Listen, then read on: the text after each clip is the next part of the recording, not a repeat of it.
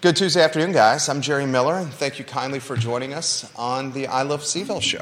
We are in a studio located on Market Street in downtown Charlottesville.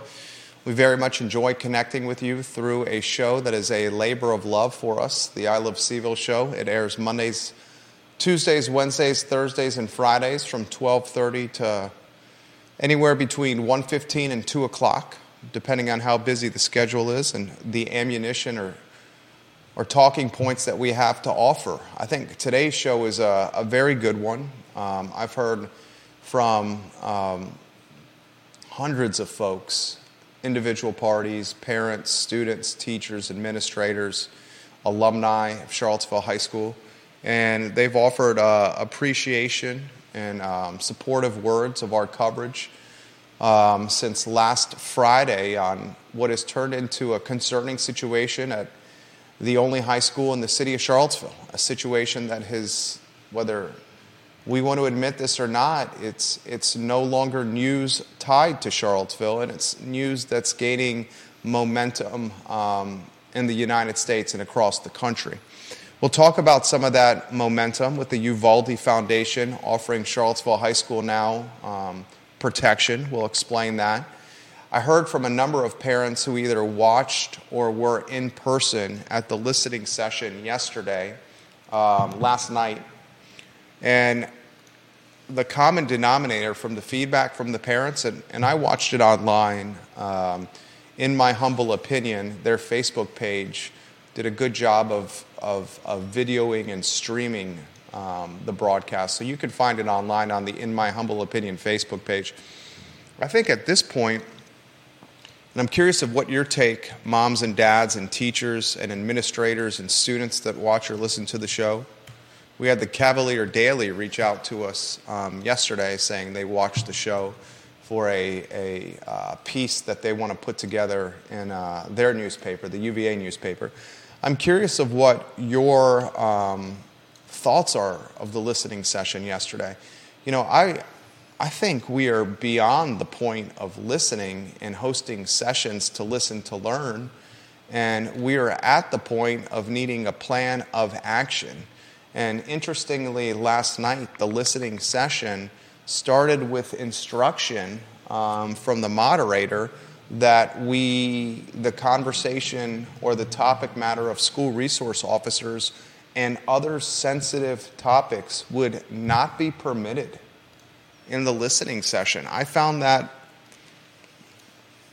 perplexing at best, concerning um, as well. Um, not having a conversation about school safety and, and referencing or not referencing um, school resource officers is, is just like not being in touch with, with today's reality.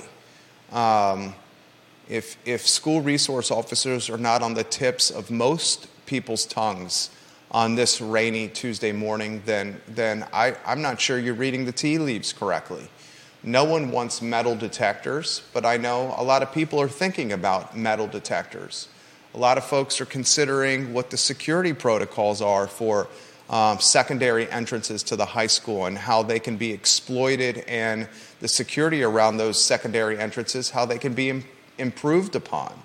So, you know, I understand the concept of listening to learn and having listening sessions, and maybe it's a, a kumbaya type of tactic to get everyone in a room and, and around the campfire with the guitar and the marshmallows and the graham crackers and trying to build a, a sense of solidarity. But when it comes to our children, the campfire kumbaya is, is, is, is something that I I think is of, of months ago and not today. Um, so I'm going to ask you, viewers and listeners that are watching this show, was the listening session any value? Was there any value whatsoever with last night's listening session? Or did you find the listening session um, infuriating or frustrating or, or out of touch or lacking tangible um, action plans. That's, you know, how I viewed it. I also want to talk on, on today's show about the Uvalde Foundation offering um, volunteer protection. We have a nonprofit from Texas. Judah will give us a little bit of a, about the Uvalde Foundation here in a matter of moments. It's a national nonprofit. They formed in May, this nonprofit formed in May of 2022 following a school shooting in Uvalde, Texas. This nonprofit is recruiting adults and volunteers to join its um, patrol for Charlottesville High School. So now you have a national nonprofit with a national following pushing Charlottesville High School into the national news cycle. And that clearly has happened. And if you can consider this from the parameters of a news story, if you're a reporter, you have the makings or the foundation of, of something that, you know, is going to gain approval and publication from your editors and producers.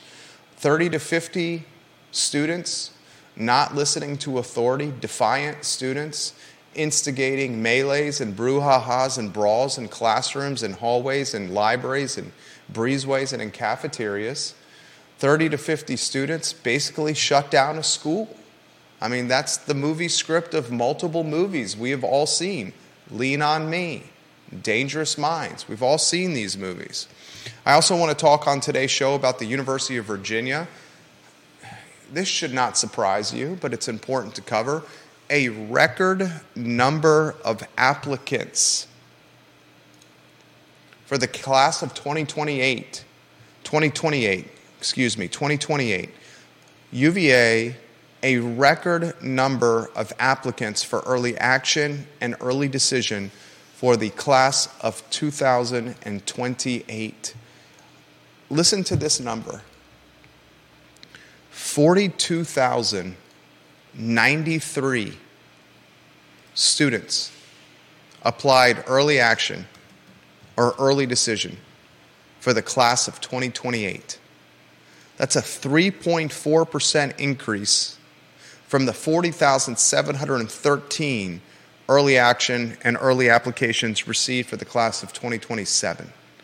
I'll, I'll give you that statistic again. 42,093 students, Judah, mm-hmm. applied to UVA, early action or early decision, to be a part of the class of 2028. The demand to attend the University of Virginia is now at an all time high. I've highlighted this on the program here. As this demand continues to uptick, the admissions process will grant entry to more and more students to one of the best universities in the world, which will undoubtedly influence, that's for you, Jamie Turner, undoubtedly influence the shape, the makeup, and the direction of Charlottesville and Albemarle County and beyond. We'll talk about that on today's show. I want to talk about a new restaurant on the downtown mall that new restaurant is called Bonny and Read. It's in the old Brasserie Saison location. And the owner of Bonny and Read is a venture capitalist named Stefan Friedman. And Mr. Friedman has been on a buying bonanza.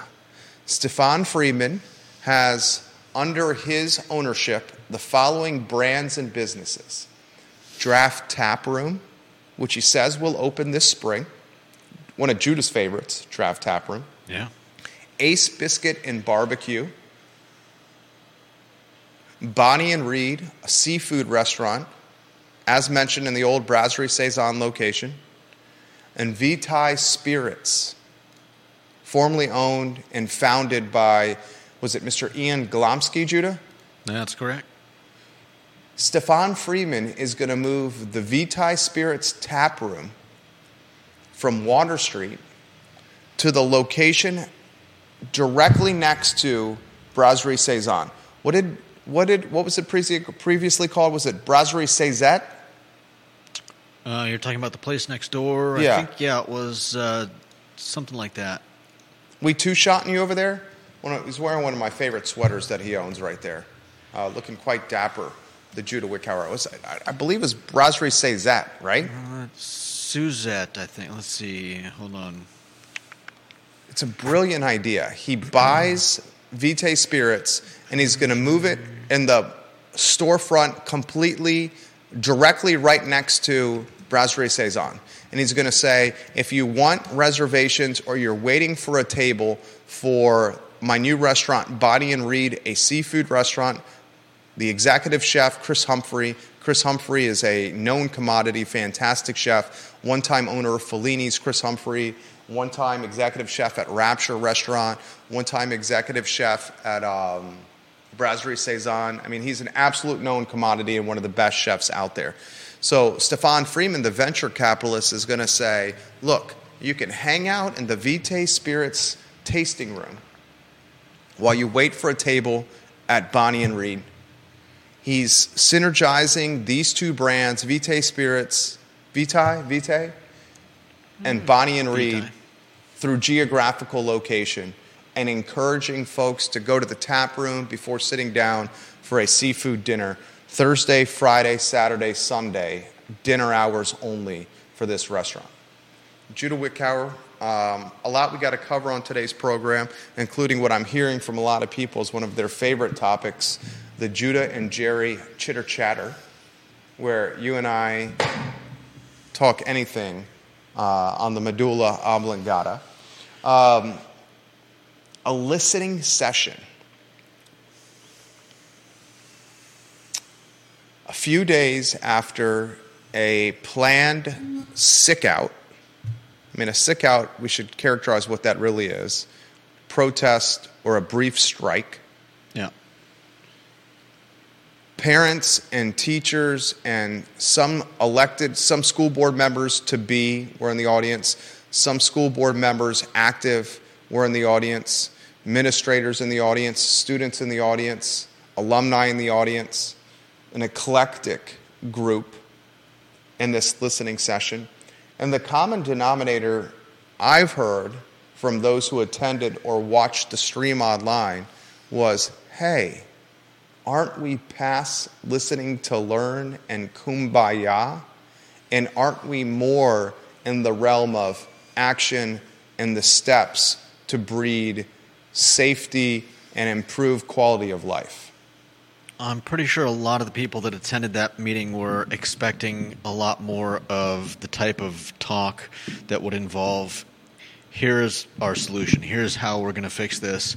Here's how when we come back from from Thanksgiving break, we are going to have a a firm hand and a firm firm grip on on this solution.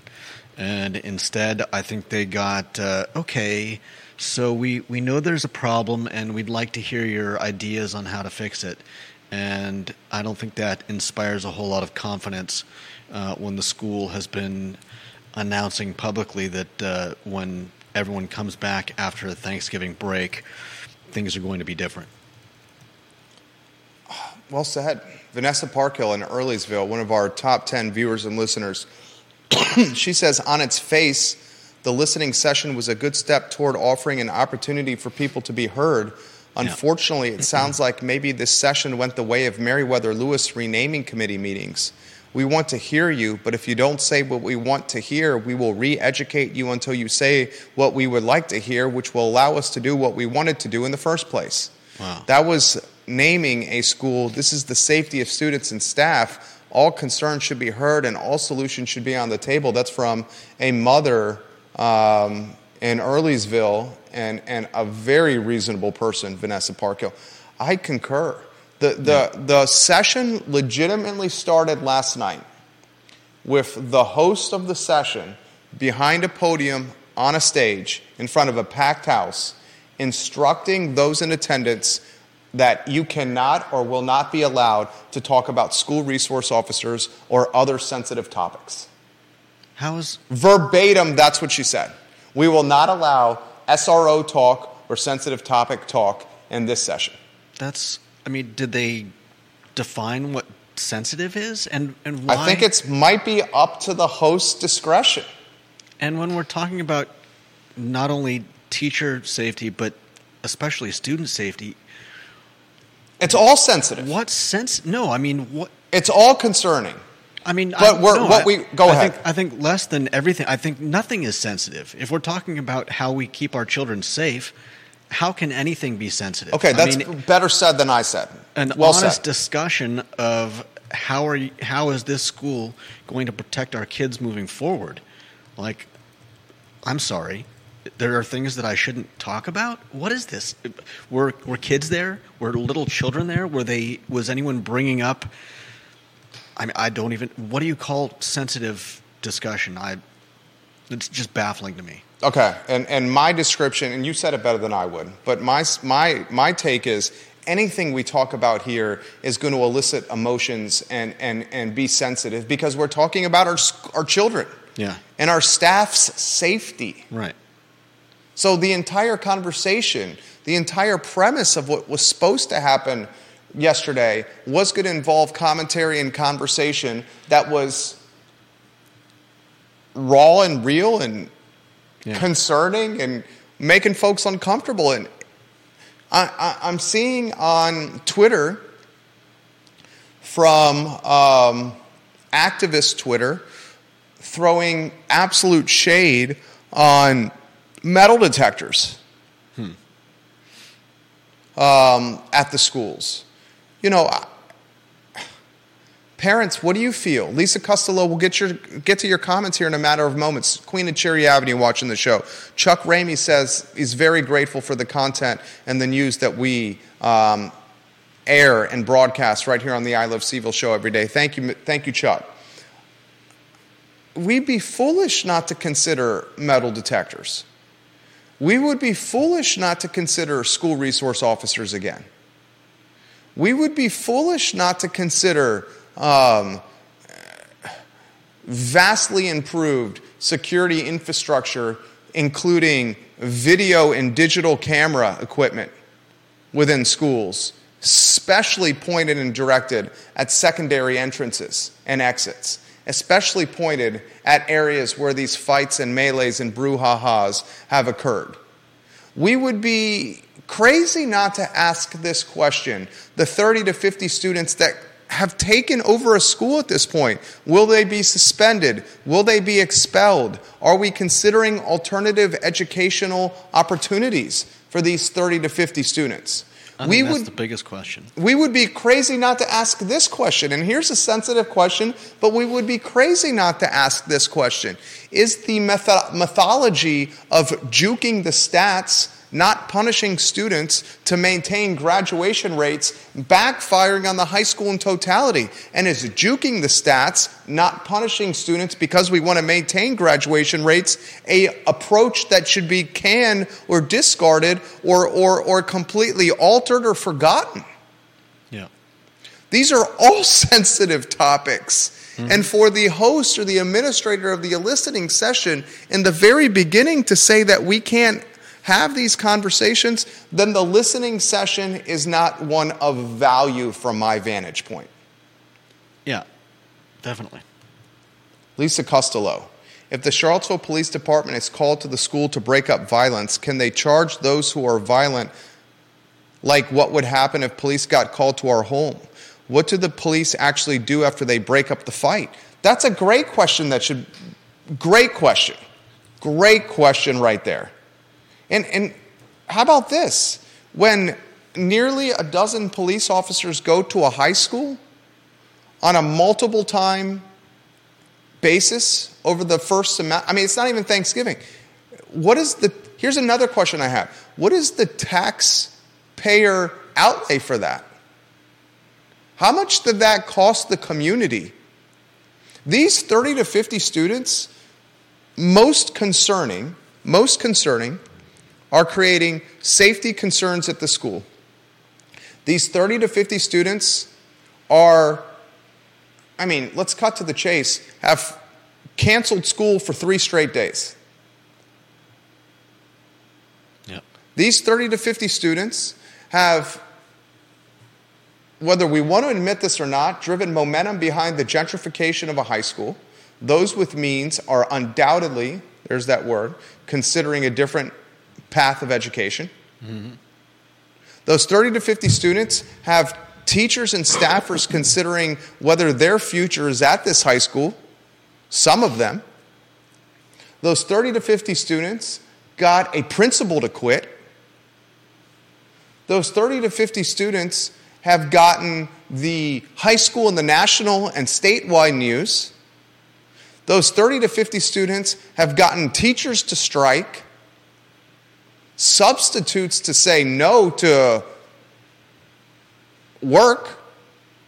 Those 30 to 50 students have also, and I'm curious of this monetary amount, pushed the police, influenced the police, calls the police. We back the blue on this show to show up to restore civility and law and order at the school on a taxpayer on taxpayer dimes. I hadn't heard about that. You hadn't heard the police had a you've heard the police gone to the school. We I've talked about that on Friday and Monday together. Okay.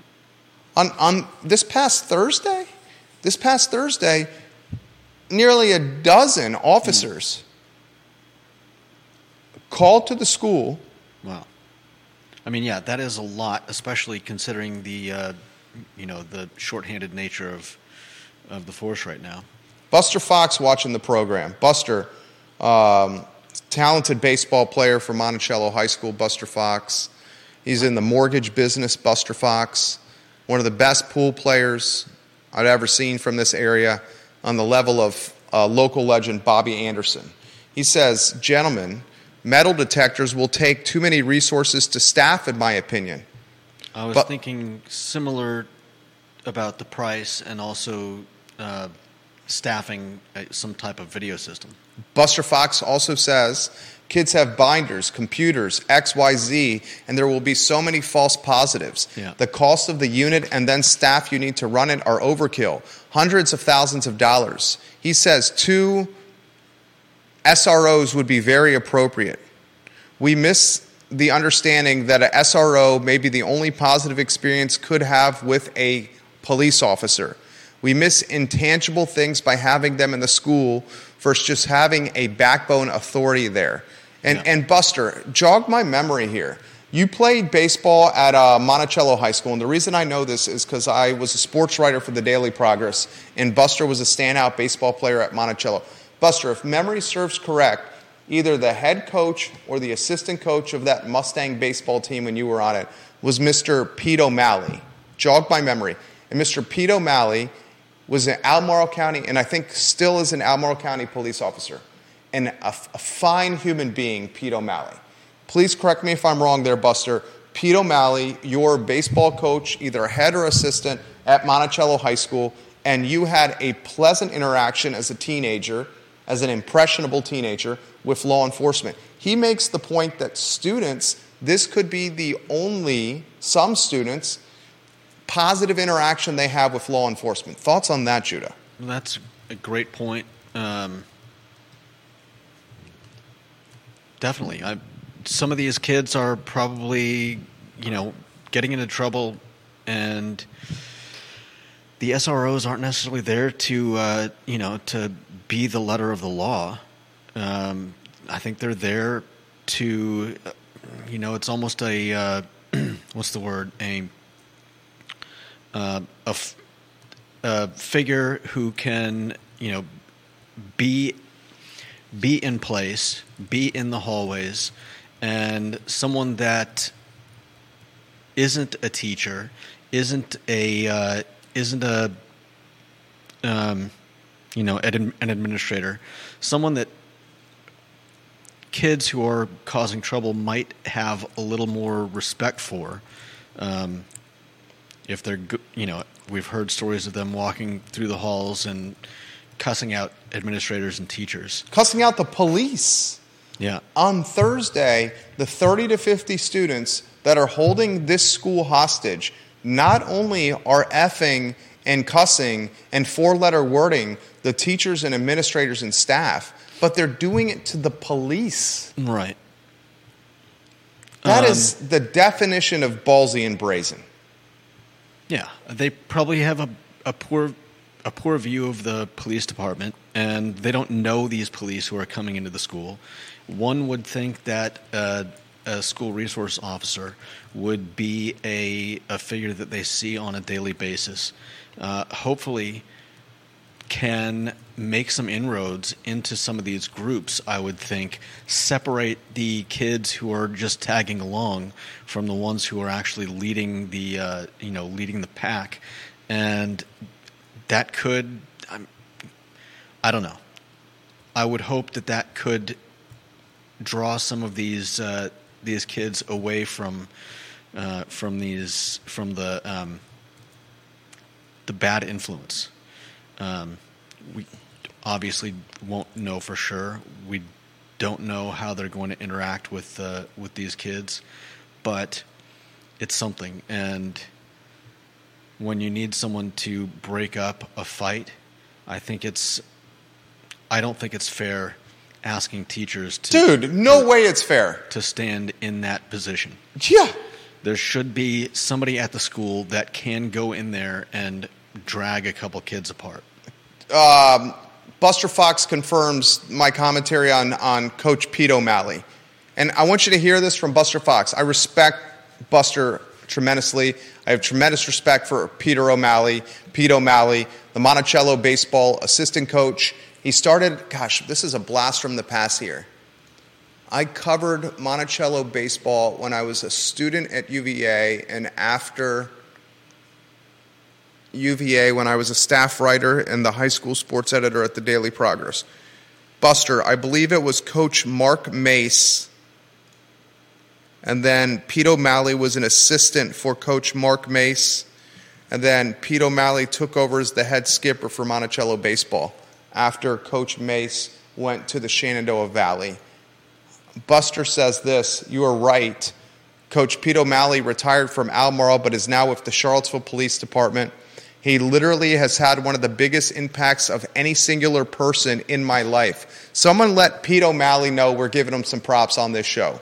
Buster Fox says that Pete O'Malley had one of the biggest impacts of any singular people in his life. He was hmm. with Monticello Baseball, I don't know, from 2005 to current. Coach O'Malley has. And he said it went from Coach Mace, okay, Coach Mace to Dick, is it Harneff? Coach H, and then to uh, Pete O'Malley. Uh, thank you, Buster. Someone make sure Pete O'Malley knows he's getting props on this show. Pete O'Malley, A plus stand up guy. Here you got a Monticello graduate that telling you the positive impact that a police officer who was also a baseball coach had on his life. I mean, Albert Graves says this in regards to the metal detectors, there's no price that we can put on our kids and everything should be considered because there's no price we can put on safety. Albert Graves also says cussing the police and teachers are a direct reflection on the parenting they get at home. That's why certain parents of students at CHS should and need to take a long, hard look in the mirror. Lisa Costello says, Is it not true when the police are called to violence, police are free to decide to charge and take some into custody? Are they not free to do this at a high school? If not, why? If they are not allowed to make an arrest on school property, why are they being called there? It's fair questions. It's fair questions. There's other topics we're going to cover on the show, and we're going to head to these other topics now in a matter of moments. I do want to highlight this. In fact, you want throw the Uvalde Foundation in the mix. Why don't we start there with J Dubs? Uh, the Uvalde Foundation, um, as many of you know what happened in, in Uvalde, sadly. Uh, the Uvalde uh, Foundation is a, uh, a direct, uh, I guess, out offshoot. Not offshoot. That's not right. But uh, it's it's a byproduct. It was, it, yeah, it was a, it was created in response to to what happened, and um, it's a foundation that, uh, that focuses on um, uh, student and school advocacy on anti bullying programs, um, aid for grants uh, for schools, um, students, and families. Uh, they are a nonprofit and not the kind where 80% goes to the, uh, the nonprofit and 20% gets squandered somewhere else. Uh, the officers, board members, teams, um, the program associates, none of them receive salary or reimbursement, and um, and the people involved in this are teachers, mental health professionals, police officers, city leaders, restaurant workers, fathers, mothers, brothers, sisters. Um, so this is a uh, a foundation that really is dedicated to to their you know their stated goal and not just something that somebody slapped together so they could uh, you know um, hit up charity auctions and line their pockets. Well said. They're recruiting adults for school patrols around Charlottesville High School. That's I, great. I applaud them. yeah. Applaud them. I think This- we I think we still have to ask what uh, what will the capabilities of those people be in regards to you know kids running around the schools. I, I don't think those capabilities will be other other th- other than an additional set of eyes and ears and a mouth for communication about trouble happening. that's fair. I don't think they will be breaking up brouhahas. I don't think they will be stopping uh, tomfoolery or melees of any kind. I think it's a perception is reality, additional eyes and adults around uh, vulnerable areas of the school. And I think that has value and merit. And it's concerning that that's the case. Yeah. Man. All right, I got uh, other comments, other topics that I need to get to on the uh, uh, I Love CVille show. Andrew, thank you for watching on Twitter. We appreciate you. Um, please, someone let Pete O'Malley know we're giving him some props. Thank you, Buster, for that insight. Kevin Yancey in Waynesboro start holding parents responsible, start locking parents up for their trifling entitled kids. Wow. I don't know if we can go that far. I think it is uh, a shame that most of these kids probably don't have a good uh, a good parent. They don't have good parent figures. Clearly, um, I don't know about holding their parents responsible. Some of them may be single parents who are working multiple jobs trying to keep food on the table. Uh, we really don't know what their what's going on there. Um, and obviously those are going to be the you know we can shout until our, until our lungs are empty that uh, that parents need to take responsibility for their kids, but we just don't know the uh, we don't know the conditions behind what's going on with these people, and at some point. I think the school needs to take responsibility for what's going on with these kids because what they're doing, they're doing in school hallways and classrooms, and it would be great if we could hold the parents responsible and gain a uh, I don't know a find a way to uh, to get these kids under control, but that I don't think that's going to happen through their parents, and I don't necessarily you know some of the parents probably do deserve what you're talking about, but I think a lot of them are just probably have they they would have as hard a time keeping control of their kids as anyone in the school. Kelly Jackson, a mother of two, including one in high school within Albemarle County Public Schools, says it should be a one and done rule. One fight you start and you are out. John Blair, who's a father and one of our top 10 viewers and listeners, heck, John Blair is a top three viewer and listener on the I Love CVille show. This is a fantastic question from John Blair. Are you ready for this one? He says, when students return from Thanksgiving, should Charlottesville High School go back to a hybrid learning format on November 27th? If parents are concerned about their student and child hmm. safety, give them an online option. Should they get an online option for their kids at least through the end of the first semester? That's a great question. That is a good question. I don't know. Why? Why? Why? I, I would say absolutely. Wasn't it wasn't it difficult to set that up for The infrastructure is already there. Already there, the infrastructure. Why not, if you're Charlottesville High School, offer the students and their parents. If you feel unsafe with what's happening in the school, you can finish the semester remotely. I suppose it's an option. I, I also think uh, I don't. I believe that a lot of the reason why the kids that go to CHS, the ones that go there to learn, like the school, is for the uh, the drama, uh, the drama classes and the music classes, if I'm not mistaken. Ah. I, I think drama and music are very talented components of Charlottesville High School, but I wouldn't say that the majority of students are attending Charlottesville High School for drama and music. No, I don't know. I don't John know is a a majority either, but you said a lot. Uh, John's, you know, okay, we're nitpicking here. John said that just give them the option.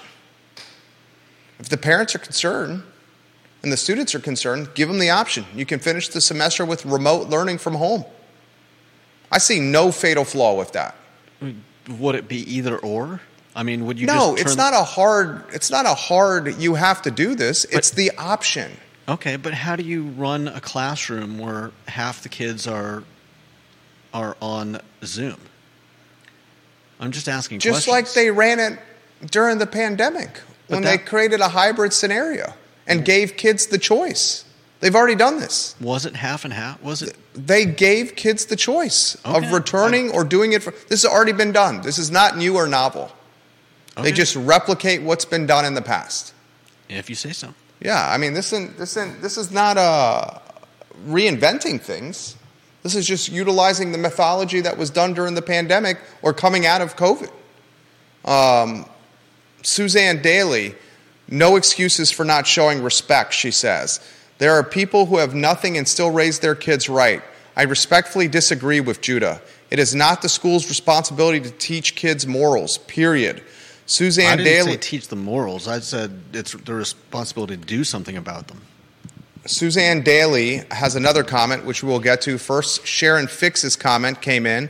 She says, No, the students can't get it together, should be doing, no, the students who can't get it together should be doing online. Why punish families and students who actually want to be there and are playing sports? You get in trouble, you have to do online for three months. If you, oh, That's Sharon takes it a different way. Yeah, I'm, I think I like that.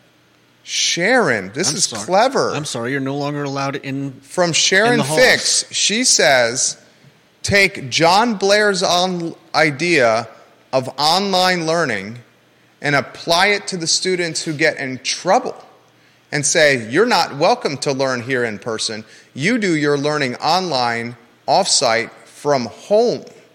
I think That's fairly intriguing. genius. Very intriguing. Suzanne Daly says online learning was crap. Data has shown this, especially kids without home support and parents at home. Also, teachers cannot teach both um, online and in person simultaneously very well. That was one of the challenges that we found during COVID as well. Suzanne Daly, that is a fair point. Very novel ideas. Ah, Kelly Jackson agrees. Have the students causing the problem stay home and Zoom. Let the rule following kids go and learn in person.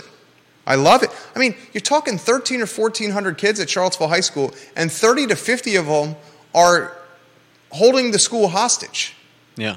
Remove the 30 to 50 kids from the school, and then allow the remaining 13 to 1400 to do what they want within the rules of the school. Right. All right, we got other ammunition we got to cover on the show here. Anything you want to add to this? I thought we've covered it very, very well today. I think there's some great ideas coming out of the um, our viewers. For sure. Um, I like the crowdsourcing of ideas. hopefully some of those ideas are making it to the uh, making it to the school board and the administrators, and hopefully they'll uh, listen and not say, "Oh, that's uh, too sensitive." Albert Graves, it used to be you get in a fight and you were suspended. But in today's defund the police society, it's not fair to suspend the kid. Right. It's a shame. It's a shame. Travesty. You're just teaching them that uh, there are no consequences to their actions. Yeah. And not only is that bad for everybody involved, but it's especially ba- bad for the kids who are going to enter the real world and find out that I'm sorry, there are consequences for actions. Definitely. 100%. Um, they are not being well served by the school in this manner. They're being set up for failure. Yeah. They're being set The up. exact opposite of what I think the school the school's intent is in being so lax. John Blair, thank you, un, thank you for the, the question, JB. We appreciate that. Interesting. Online learning, remote learning for the troublemakers.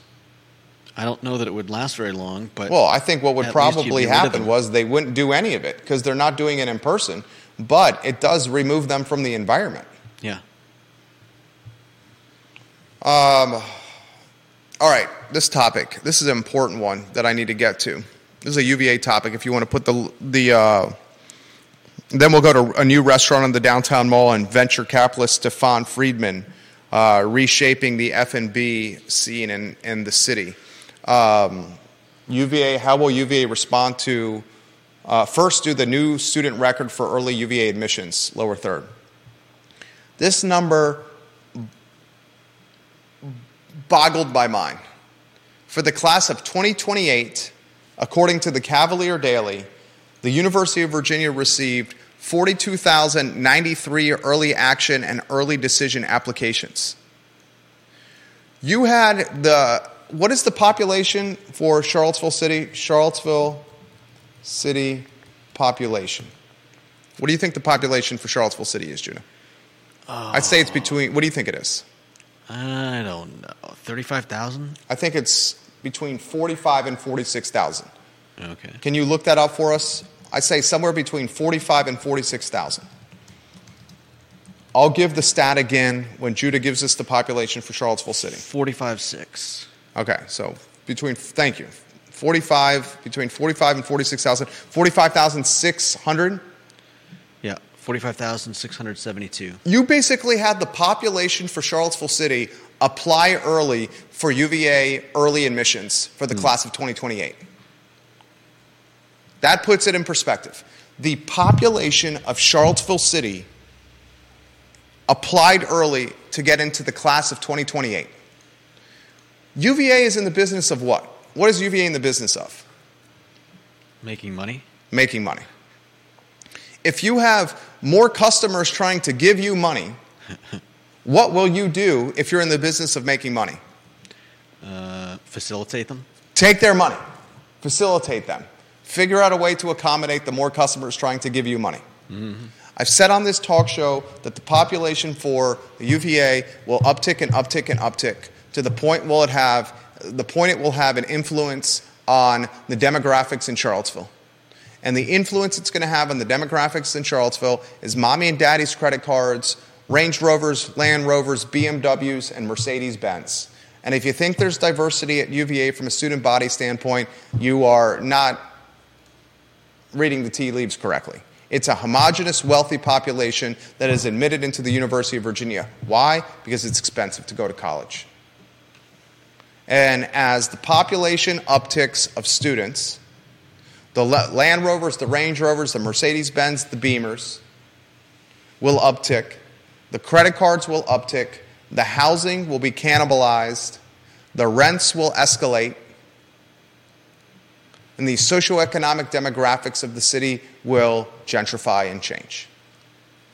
42,093 students with mommy and daddy's credit card try to get into UVA for the class of 2028. The population for Charlottesville, Virginia is 45,672 people. The population of Charlottesville tried to get into UVA for the class of 2028. That puts it in perspective. Next topic. New restaurant, Bonny and Read on the downtown mall. If you could put that lower third up, please, sir. Thank you kindly. This is in the old, I think it's a great location. Do you? The Brasserie Saison location? Yeah, I mean, it's practically central. It's exactly across from the Jefferson. It's across from the Jefferson Theater. It's on the code building side of the downtown mall, which is the more popular side of the downtown mall. It's got a fantastic storefront. The, the storefront with that uh, deep green color stands out. Yeah. Stefan Friedman, the new owner of Bonny and Read, a seafood restaurant on the downtown mall. Chris Humphrey, the former owner of Fellini's, the former executive chef at Rapture. Chris Humphrey is a superstar chef. I hope they. I hope they open. They stay open uh, Sunday early afternoon. We need a Thursday, Good, Friday, Saturday, Sunday dinner only. Thursday, need- Friday, we need a- Saturday. We need a, good Sunday. seafood place, and it would be nice to have one where you could go uh, go get some seafood for lunch after church. Hmm. You know why they're doing Thursday, Friday, Saturday, Sunday dinner only? No. I would have bet that's that's a, a labor. That's a labor call. Could be. That's a staffing labor call. Um, the owner of this business, Stefan Freeman, is the Tom Stargell. We'll get to your comments in a matter of moments. Kelly Jackson, we'll get to your comments in a matter of moments. We got every media outlet in town watching this show right now. Uh, the owner of this business, Stefan Freeman, owns the following businesses and brands Draft Tap Room. You said that's your favorite on the downtown mall, favorite bar? I mean, it's just I love having a, a great selection like that. He's promised it's going to open this spring. When I said this initially in the show, well, you just did it there again. You acted a bit. Um, how would you hesitate? How would you characterize that facial expression? Uh, that's a tough question. I would say that To uh, your point, it's been closed for a while since the start of COVID. We're talking three years of closing here. I think it's at the same time uh, questioning or doubtful whether or not that's a uh, a true timeline, as well as being a bit uh, nonchalant, considering the fact that they've had uh, somebody wrote in the window, "We will open soon."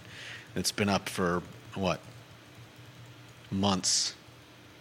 Uh, yeah, no, Months it's, that's been open for over a year. Yeah.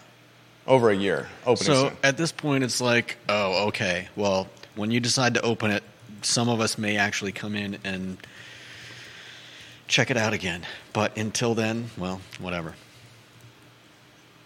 So, on the previous topic about offering remote learning for um, the troublemakers and mm-hmm. or offering remote learning, hybrid learning as an option for parents and students that are concerned of safety, Dylan's Rule sends us this message. Jerry and Judah, how in the world can you and your viewers come up with these ideas about remote learning? At least it's something different. And last night's listening session did not come up with a single new insight or idea. He hmm. highlights that in less than an hour, we have come up with ideas that the listening session could not birth, despite preparation and despite the, the, the immediacy of needing ideas. What baffles my mind is that they don't even have, they didn't even have any ideas going into the listening session. That's bingo. really? Like, Bingo. This is, you've had kids wandering your halls looking for fights, and you have no idea what to do about it. What- And the only reason you're even talking about doing something about it is because teachers are Strike. like, did a strike. yeah, are like, look, we're not gonna we're not gonna deal with these with these conditions, and the kids that that are trying to learn here definitely shouldn't have to de- deal with these conditions. Well said. What also, to use your terminology, baffled my mind is starting the listening session by saying what we cannot talk about at the listening session. Yeah, Starting a listening session, the definition of the listening session is to listen to everything, right. but starting the session saying you can't talk about this stuff, that is, I mean, out of touch. Yeah. That is brainwashing, communistic. Uh, it's definitely out of touch. I mean, communistic? A stretch? I think that's stretching it a little bit. Authority telling its citizenship what they can and cannot talk about under their control? Yeah. I mean, it's a bad look, Yeah, definitely. terrible look. Suzanne Daly says this So many like to admire the problem and not think creatively about solutions. Crowdsourcing ideas outside of the fishbowl often reveals new and fresh ideas. Bingo. Yeah. That's the whole concept of what Judah and I want to do with the I Love mm-hmm. CVille show. Is we want to be the water cooler where ideas and, and topic matter are crowdsourced. That's mm-hmm. all we want to do with the show. We want to be the water cooler. Tom Stargell, a retired educator, a Golden Apple Award winner. There is not one veteran teacher who could not have told you exactly how the listening session was going to be carried forth by Charlottesville administration. This tactic is how they always do it. Teachers have been shut down, so how will the union handle it? Will the next step by the union, the teachers' union, be a real next step? What is the real next step, Tom? And, and, and you're an experienced educator, an award winning educator. Is the real next step a, a more definitive or lengthy sick out or strike or protest? What is the Probably. I, I, genuine question for Tom Stargell, who's decades of being a teacher? What is the real next step that the Charlottesville Union has to do? Mm-hmm. And if I mentioned this on Friday and I mentioned this on Monday, if you're the Albemarle teachers or the Albemarle soon to be union, you're getting the blueprint by your colleagues across the jurisdictional line of what to do. Tom Stargell says you need to extend the strike. Yeah. You need to extend the strike, is what Stargell is saying. And he's a retired teacher. We're bouncing around here because we're bouncing around um, as, as, the, as the crowdsourced commentary is coming in faster than we can keep up. I agree with him. You got to extend the strike. Like I said, with just one day, it's easy for administration to dismiss as a one-off, or oh, we just had a bunch of teachers call out sick, and calling. A Well, they did three days now, uh, calling a meeting like they did for Monday and Tuesday. but that wasn't the teachers. I know that. But it, what I'm trying to say is that calling that meeting makes it look like they're listening, but the fact that they don't have any ideas yet and the fact that they're not w- willing to listen to some of the ideas tells me that they're still not taking the teachers seriously. They, There it is. They knew they had to do something, and so they made it look like they're doing something, but they haven't actually come up with any ideas prior to this happening. And I think they need to understand that the teachers are serious, that this entire situation is serious, and not just some speed bump to be hand waved behind them. to be brushed under the rug. And, uh, dude, well said.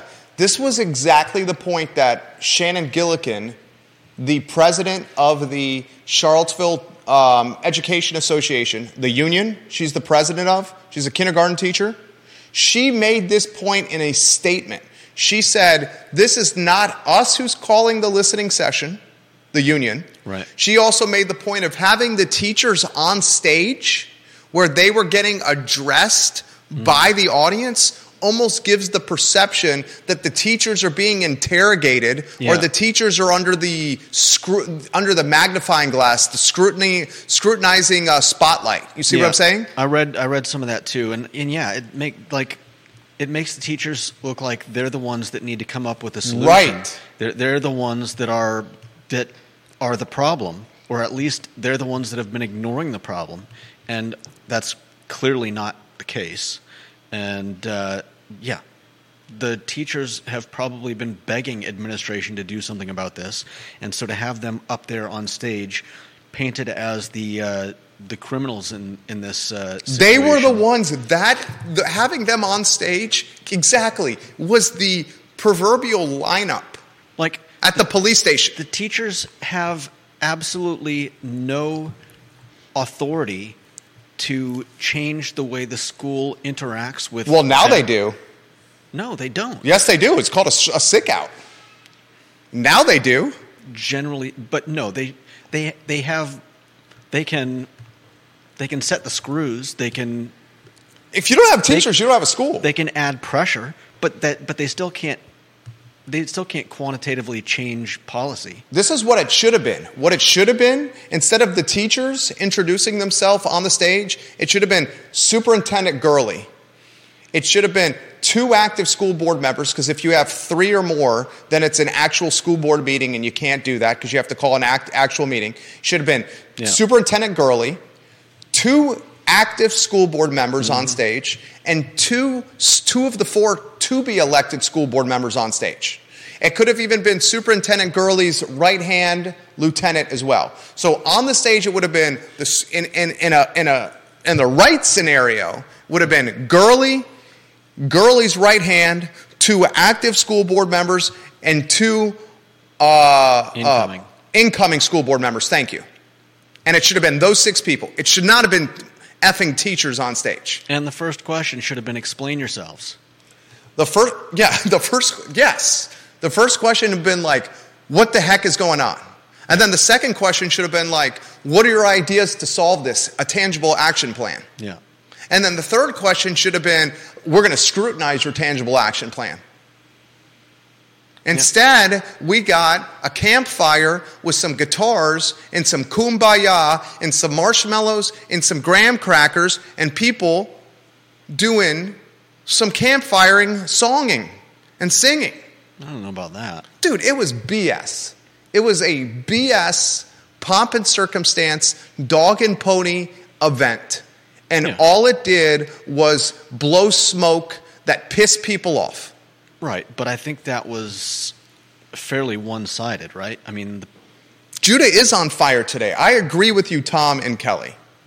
What, why, what do you think it's, why do you think it's one sided? I can see a group of administrators sniggering behind the uh, behind the curtain. Uh, Yeah, we took the spotlight off us and put it on them. one over. Yeah. Meanwhile, you've got teachers who are probably pissed off up on stage. You've got parents who are definitely pissed off out in the in the. Uh, Audience. Audience. Or live streaming. that's why I I don't see a whole lot of kumbaya campfire singing going on. What they wanted But- to do was the kumbaya. What they wanted to do was have a listening session to build community and campfire and marshmallowing and graham crackering and singing. Right. At my campfires, I got a flask and I'm sipping a little bourbon. Is that what you're doing at your campfire? Probably. I'm pulling out the flask and sipping a little bourbon and I'm trying to pass it around to the other people around the campfire. Hopefully, nobody is tossing something explosive. People are like, the- no, Jerry, campfire." stop it, damn it. No. The, it was a game that was played last night.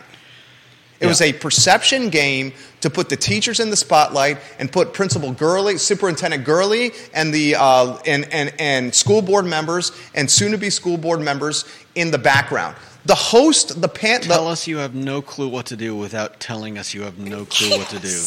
God, there it is. Tell us you have no clue what you're going to do without telling us that you have no clue They're what you're going to do. probably still thinking that their policies are going to work out in in the end. Like somehow, some way, eventually, these kids who are causing all the problems are They're going to get better overnight. are going to realize that uh, that the school administration is really rooting for them, and I I don't know. It's it's nuts. It's nuts. This is this is crazy town. This is crazy town. And I'm telling you right now, it's going to lead to the gentrification of education. I'm telling you right now, those with means are dialing and emailing private schools left and right. I mean, we've already seen it, and it's yeah. I, I mean, it's it's, It's not gonna, nuts. it's not going to get better. It's nuts. That's why Stargell's saying extend the strike. Yeah. That's why Stargill is saying whatever happened last night was just a dog and pony show. I'm paraphrasing his comments. I want to finish the last topic before we get off air. Stefan Freeman. Stefan Freeman has Draft Tap Room. He says it's going to open in the spring. He owns Vitae Spirits. He just purchased Vitae Spirits from Ian Glomski. He purchased the Draft Tap Room. He purchased he he purchased Ace Biscuit and Barbecue. He took over Brasserie Saison and converted it to Bonny and Read. He's moving Vitae Spirits uh, from its Water Street tap room or tasting room to the downtown mall proper, completely right next to uh, Bonny and Read. And he's going to say, if you want to go to Bonny and Read and you're waiting for a table, go to this tap, go to this tasting room of Vitae Spirits and drink some booze, and then come over to Bonny and Read to eat some dinner. It's brilliant. I think it's brilliant. I think it's brilliant. Uh, Stefan Freeman's a venture capitalist, and he specializes in turning around businesses that are in shambles. He's going to try to do it with the ones he acquired. I heard some scuttlebutt licking, uh, linking him to uh, Licking Hole Creek, the brewery. Hmm. Let me confirm. Might just be scuttlebutt. And, and that he was going to purchase that brewery. But I haven't gotten any uh, clarification on Licking Hole Creek Craft Brewery and Mr. Friedman making that purchase. Uh, I see him from time to time at uh, Marigold. Fantastic uh, little watering hole and restaurant in Keswick. A hop, skip, and a jump uh, for me. Oh, Kevin Higgins said he bought Little John's too. Oh, Kevin Higgins said is confirming he bought Licking Hole Creek Brewery. Thank you, Kevin Higgins. I'm getting messages, and, and maybe you're hearing this for the first time on the show. And I stand by when I reported about the MarieBette team opening a version of their cafes in the old Anna's location. I stand by it. I stand by what I reported that they're opening a version of one of their cafes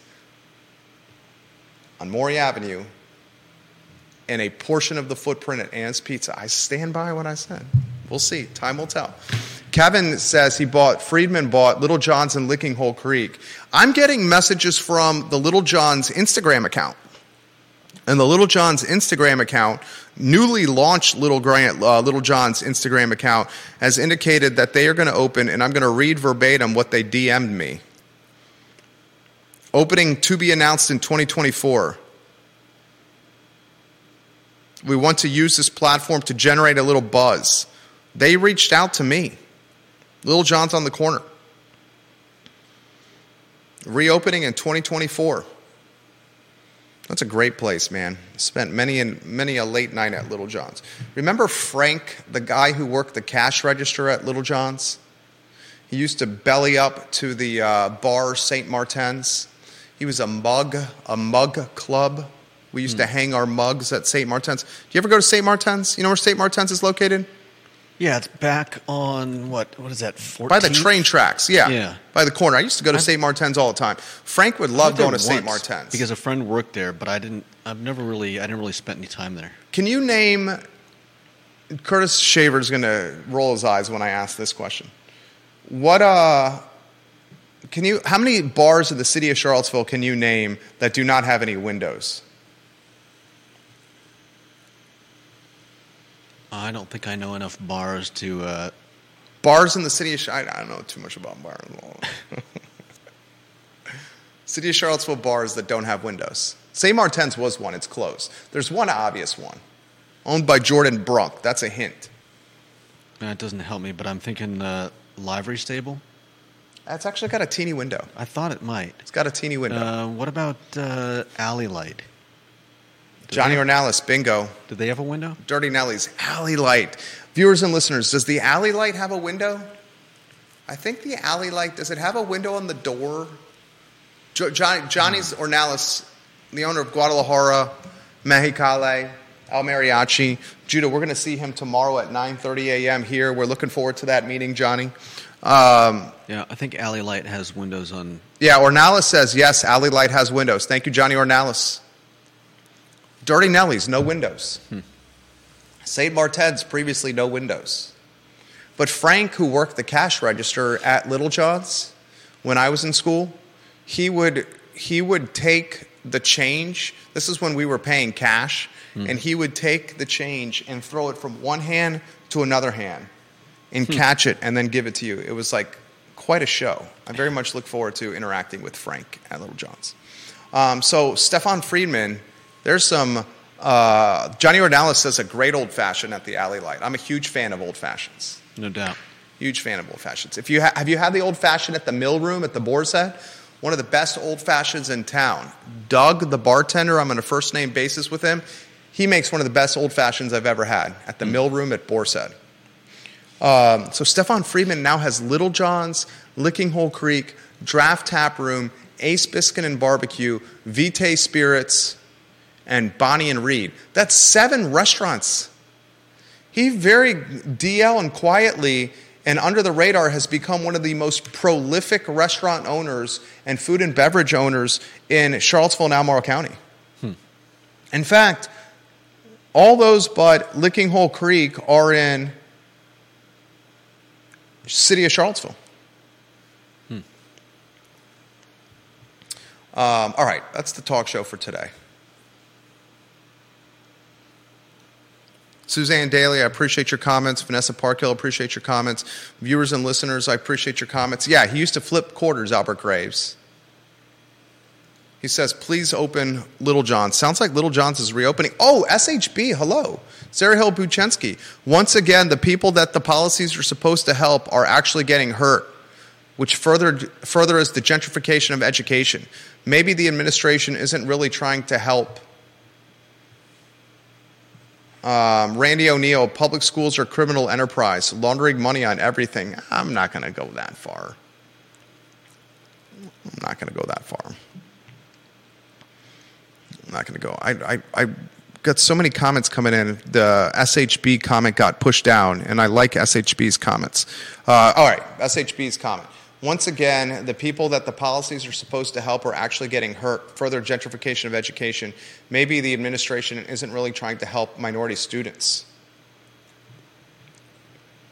Hmm. I think the administration can't see the forest through the trees.